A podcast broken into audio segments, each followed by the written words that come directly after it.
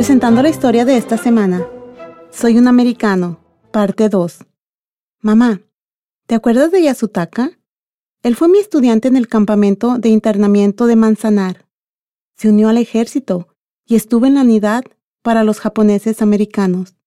La semana pasada, él marchó con el equipo de combate del regimiento cuadrigentésimo cuadragésimo segundo en Washington, D.C., y el presidente Truman lo condecoró por su heroísmo. ¿Y para qué? Pienso que él estaría feliz de que termine la guerra para poder regresar a casa. ¿Sabías que los Hanadas al fin sacaron los muebles de nuestro garage? Tu padre y yo se los guardamos por dos años y medio. Sí, mamá, yo sé. Mamá me vuelve loca por su forma en que mezcla la amabilidad y los prejuicios. Ella consideradamente almacenó los muebles de Hanadas, sin embargo, los llama Hap. Y no tiene interés en Yasutaka.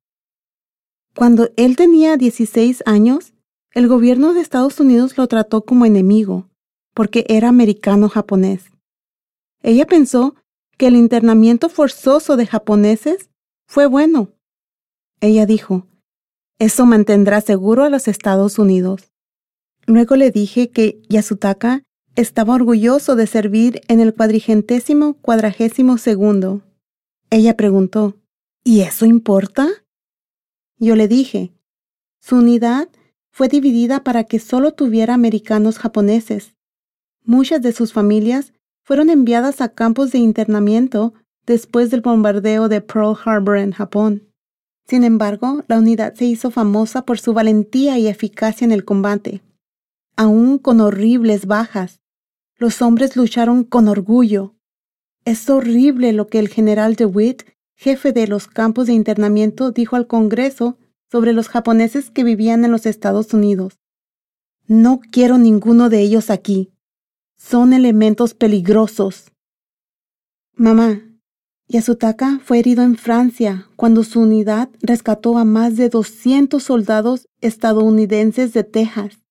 Los tejanos estaban atrapados en las montañas de Vosges y rodeados por las tropas alemanas. Después de cinco días horribles de combate, el cuadrigentésimo cuadragésimo segundo se adelantó hasta las líneas alemanas. Mamá contestó, Estoy feliz de que los soldados tejanos se salvaron.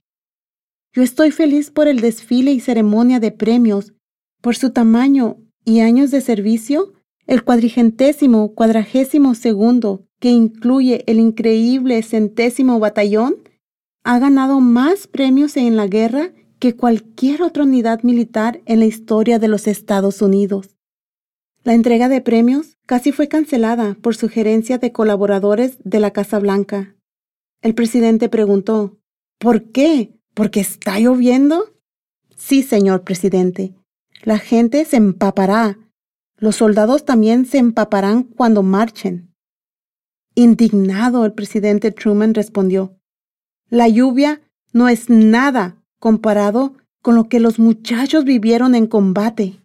Los muchachos marcharon, cerca de 500 de ellos ante el presidente Truman, el 15 de julio de 1946. A los soldados, el presidente Truman les dijo, han luchado no solo con el enemigo, sino contra el prejuicio, y han ganado. Estos hombres eran japoneses, ciudadanos americanos, dispuestos a luchar por su país.